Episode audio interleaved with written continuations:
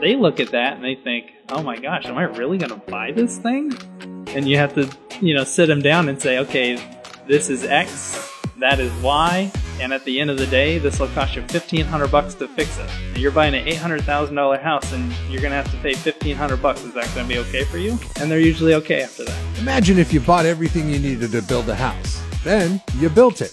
Chances are you would have messed something up along the way. When you buy a home, it's very common that something in the home will have to be fixed. Home inspectors are brought in to protect both sides of the transaction. This is so you don't have any unexpected surprises. Then it's left for escrow to figure out.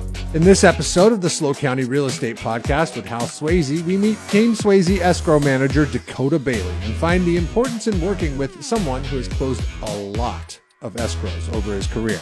Ease any of the fears you have of buying or selling a home by listening to this episode of the SLO County Real Estate Podcast with Hal Sweasey. Here's your host, James The Bueno. uh, SLO County Real Estate with Hal Sweasey podcast. As always, we have Mr. Sweasey with us. Hal, how you doing? Thanks for letting me be here. And Mr. Pete, how are you, sir? Doing great. Always a pleasure. And JT's on vacation today. So, Hal, we have a special guest. Who do we got with us? Mr. Dakota Bailey, who is a member of uh, our team, and he is our escrow manager. Yeah, Hal, thanks for uh, inviting me on. And, and been on the team since 2018. Before that, I was an agent and uh, just kind of doing my own transactions. So, how many escrows have you closed in the last four-ish years?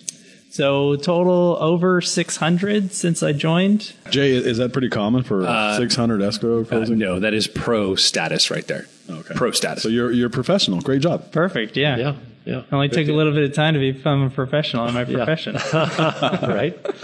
What the heck is an escrow? uh, whenever in California, at least, and a lot of other states in the country, when you have two parties, one of them wants to sell a house, one of them wants to buy a house, uh, escrow kind of acts as the intermediary bef- between those two parties. You've got your title of the house, so the actual property itself is going to go into the escrow, and then you've got the funds are going to go into the escrow, and that escrow company that performs the escrow is going to actually do the transfer. So funds go to one party and the title goes to the other. Well, the escrow company is going to ensure that everything gets signed in terms of title over to the other, uh, you know, from the property, from the seller to the buyer. And they're also going to make sure all the funds get in and then get transferred whenever it closes. Yeah. And they use the purchase contract we draft up to as kind of their instructions. That's correct. So we're we're providing them instructions on how to do the transfer, and they're actually doing the transfer. Right. So the difference between my job and what an escrow officer does is the escrow officer is going to act as the actual person performing that exchange. I'm really going to be on the side of our clients um, to ensure that everything's moving forward in the transaction, uh, making sure that lenders have everything they need, making sure that our uh, buyers have their inspections done, that they're okay with the condition of the property moving forward, and then for our sellers, make sure that they're you know getting prepared to move out on time. It's almost like a professional reminder, as JT says. Um, I'm reminding everybody to make sure they're doing their job within our time frames, um, so that you know everybody's happy at the end. Right. Right. So, so, and, and it's, I, I think it's a little more even than that. I mean, you, you went through it quickly. So, you know, part of what we deal with, we have older homes here, that home inspection process. Right. And it's not like you get an inspection and everybody's happy. You're right in the middle of that. That's a serious negotiation that can happen between a buyer and seller, right? Yeah, so sometimes you can get through the you know the offer process and there's so there's no contingencies, which means hey we're okay. We maybe you already got reports before. We're okay with the condition of the house, but sometimes um, you know a buyer's going to come in do their own inspection and say hey you know we didn't really know about this particular issue that came up. Say it's a foundation inspection, you know, we either want a credit for the amount that the repair is going to be, or we want the seller to have those items completed. And as a service that we provide to our clients, usually we're the ones that go through and we set up having that repair done. You know, sometimes meeting the contractor out there to do it, um, but ensuring that it's done when it's supposed to be done. Right. Yeah. A- and again, bringing the buyer and seller together. Right, exactly. Right. So sometimes, hey, I you have a buyer that says I want thirty thousand or I'm walking, and a seller says, well, you know, I can't do that. I you know need these funds for X reason, And then we kind of do a second set of negotiation. It's like, okay, well, we can't do 30. How about, you know, they'll do 20. And the buyer decides, hey, yeah, that sounds good to me. I only wanted 15 anyways. Or they say, uh, could I get 22? It's Yeah. like, sure, there you go. So it's your second set of negotiations to kind of keep everything moving along after something has been found out that nobody really knew about. Yeah. I think it's even more stressful for a buyer and seller because you're already in the midst of it versus I'm going to buy the house. Maybe I get it, maybe I don't. It's almost like, you know, you're not yet married and then you get an escrow when you're married. Then it's like you have to renegotiate when you're married. There's a lot more at stake. Right. A seller might go, Oh, do I have to start over? Am I going to miss my move, my timing? And the buyer goes, Do I, I don't want to lose the house, but we weren't expecting this. When you're in negotiations to buy the house the first time, you're like, well, I might get it, I might not. So you're not as invested. But then when you actually have it, you're like, okay, this is mine. Yeah. I don't want to lose it. That's even more of a, a, a motivating factor. The fear of loss is, is worse than the, the Yeah. fear of not getting it in the first place. And I have to say, and you guys probably know this, Dakota has the most even keeled, you know, calm temperament. Like my real estate coach would always say, we as agents have to be the calming influence in a transaction because it's easy when you get that surprise to think, uh oh, that's not good. And Dakota's, you, you know, you're a master at it. You know, I have a friend, a good friend that's a real estate agent for a different company, and he's like, I love calling your office and talking to Dakota. Yeah. He's so great. Exactly. I just like hearing his voice. He likes how you answer the phone. Oh, yeah. I mean, honestly, it's what he says. That's Yeah. good. Stress mitigation. Yeah, there you Yeah, go. right. Yeah, first impressions. Yeah.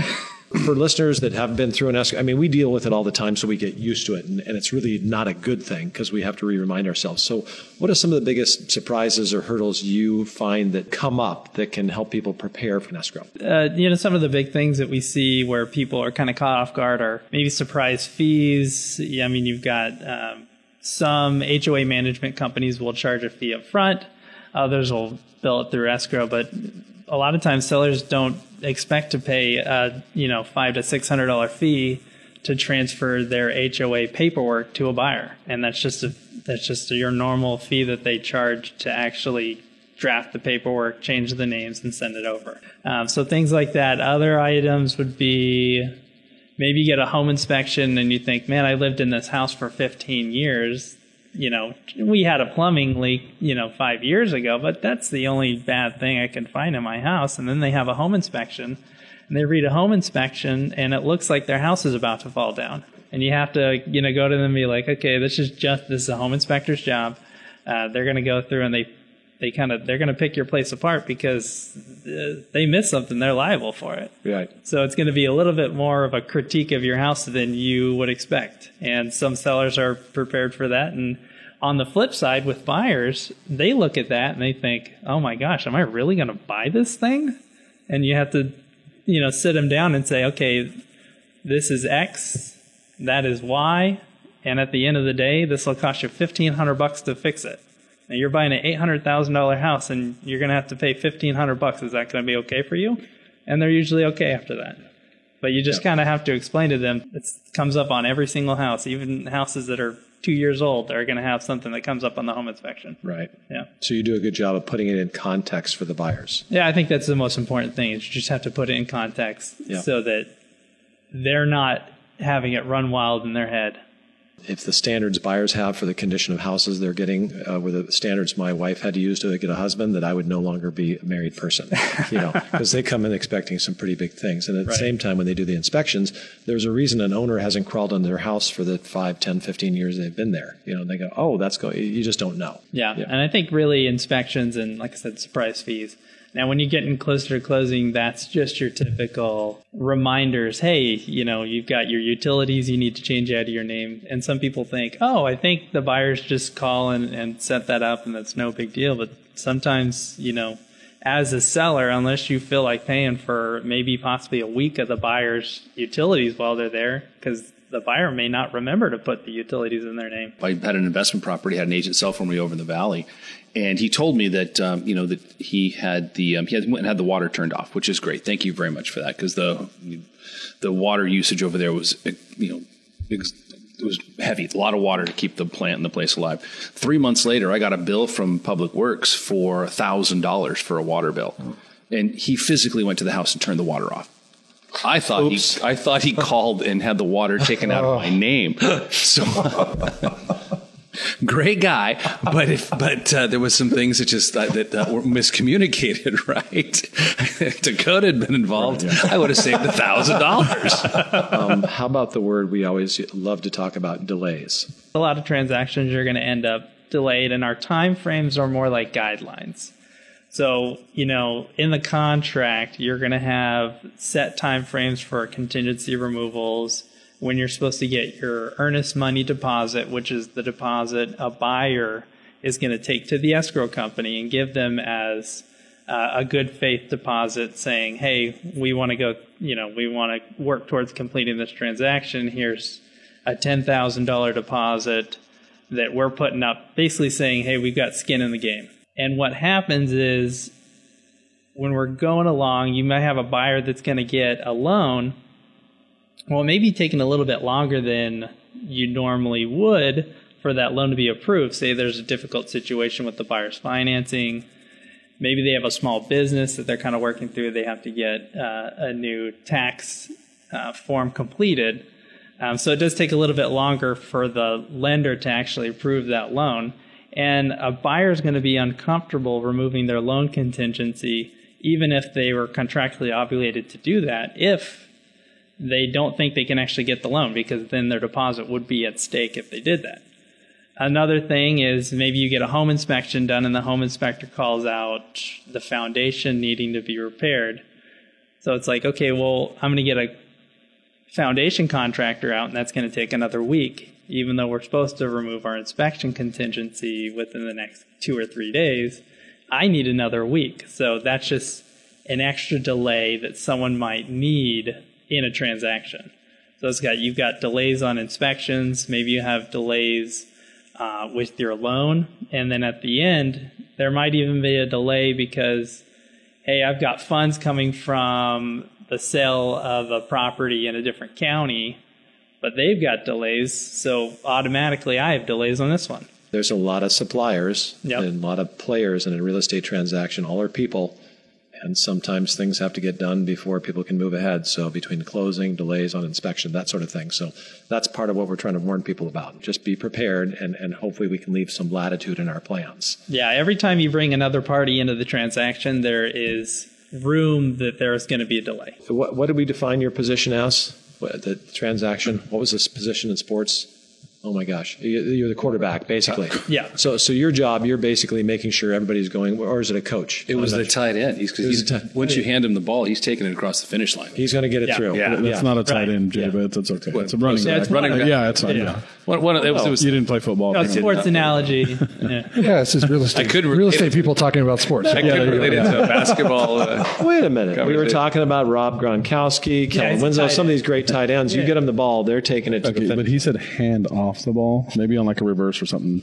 But Do you know Deebo Samuel? I do. Hand off the ball. that's a different He's a animal right there. Yeah. Yeah. you know what? You know what? We need to, we need to sort, Wide receiver, by the way. But- but this- this- keep it realistic. we need to sort this out after the, after got this it. podcast. You, you know what I, I do know is this: whether it's you know off of the sport analogy, one of my favorite analogies is the, the baker analogy in a real estate profession. And there's a lot of real estate agents out there that are transactional; they go from one deal to the next, and they're doing it all. Um, one of the great things I think that you bring to the party. Hal, with a team, is someone like Dakota, who's an absolute expert in his specific slice of the pie, what what needs to be done, and uh, that makes a much more fluid transaction for everybody involved, and it differentiates business owners from transactional associates. You always want to tie a, a sports analogy into this. I mean, Bill Belichick's famous for this uh, as, as the coach of the New England Patriots.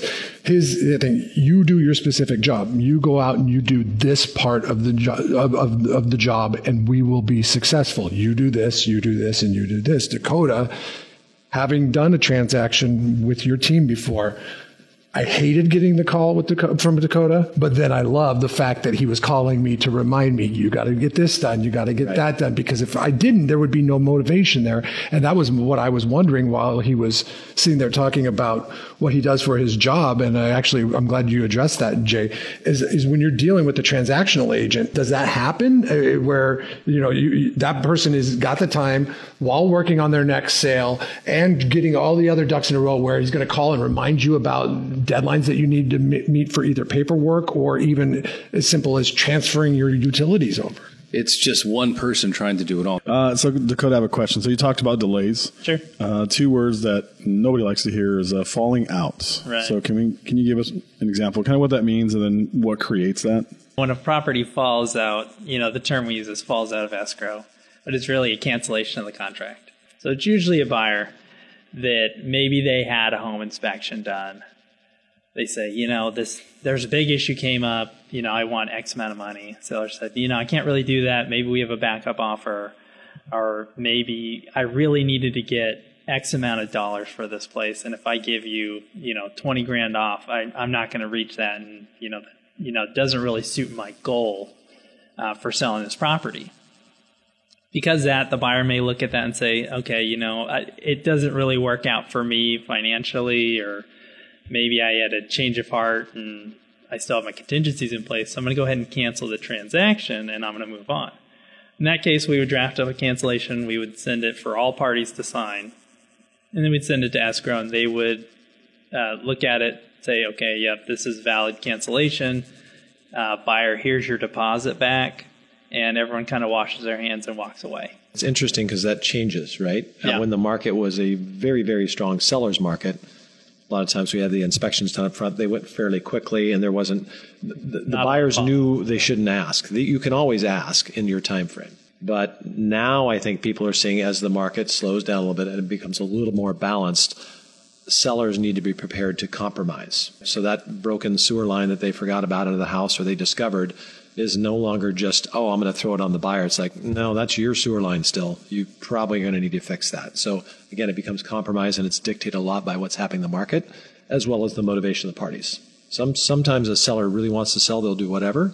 Sometimes a buyer really has to buy and they'll take whatever. Every transaction is different, but it certainly changes a lot as the market changes, right? Yeah, exactly. No, I think you're right. I think compromise is the biggest word here. Maybe the house is out on the market for 50 days. You only had the one offer, so now you're only negotiating with one buyer. But maybe you get into the, you know, you put the house on the market, it goes under contract within five days with multiple offers, and you've got a backup buyer, and or your first buyer maybe gets an inspection done and said, you know, I don't really like this. Can I have some money? And you give it to the backup buyer and say, hey, what do you think about this? And they're like, well, I'm still fine with the house where I'm at. And you can go to the first buyer and say, yeah, you know, unfortunately, we still got someone who wants it and they're okay with this. Do you still want to go ahead or not? With the market that we're kind of coming back to, which is more of a normal market, there is more give and take. You know, maybe you don't have a backup offer. So the buyer that you have is always going to be the buyer you really want to work with because they're the one that you're, you know, engaged to per se. Uh, you said something about a backup offer. Can you explain what that means? The offer that your seller has accepted, um, that's your, that's who you've gone under contract with. Now there may be another person that says, "Oh, I really want the house." You know, let me know if things, you know, things go sideways. If that buyer is kind of looking like they're going to back out, well, you can always put them in what we call backup position, which means that um, you've negotiated with them, you've agreed on a price and terms that both parties are comfortable with, with the expectation if our first buyer walks away, we'll go under contract with this new buyer under those terms and uh, and that price. So, any more questions uh, for Mr. Bailey here, gentlemen? Just appreciate the fact that in four years he's closed over 600 escrows. So thank you. That's amazing. Yeah. Really amazing. Thank you for listening to the Hal Sweasey podcast. Be sure to subscribe and rate this podcast. It comes out every Monday, so check for it in your feed for the latest information on the San Luis Obispo County market. The SLO County Real Estate with Hal Sweasey podcast is available wherever you get your podcast and on halsweasey.com where you can find current listings and other real estate tips. Halsweasey.com, that's H A L S W E A S E Y.com. I am James Bueno, Director of Marketing for the Hal Sweasey Group. If you're looking for anything real estate, give us a call 805 781 3750. Hal Sweasey is a licensed California real estate broker. DRE number 011119111. The SLO County Real Estate with Hal Sweasey podcast is a production of AGM Podcasts. Subscribe wherever you get your podcasts.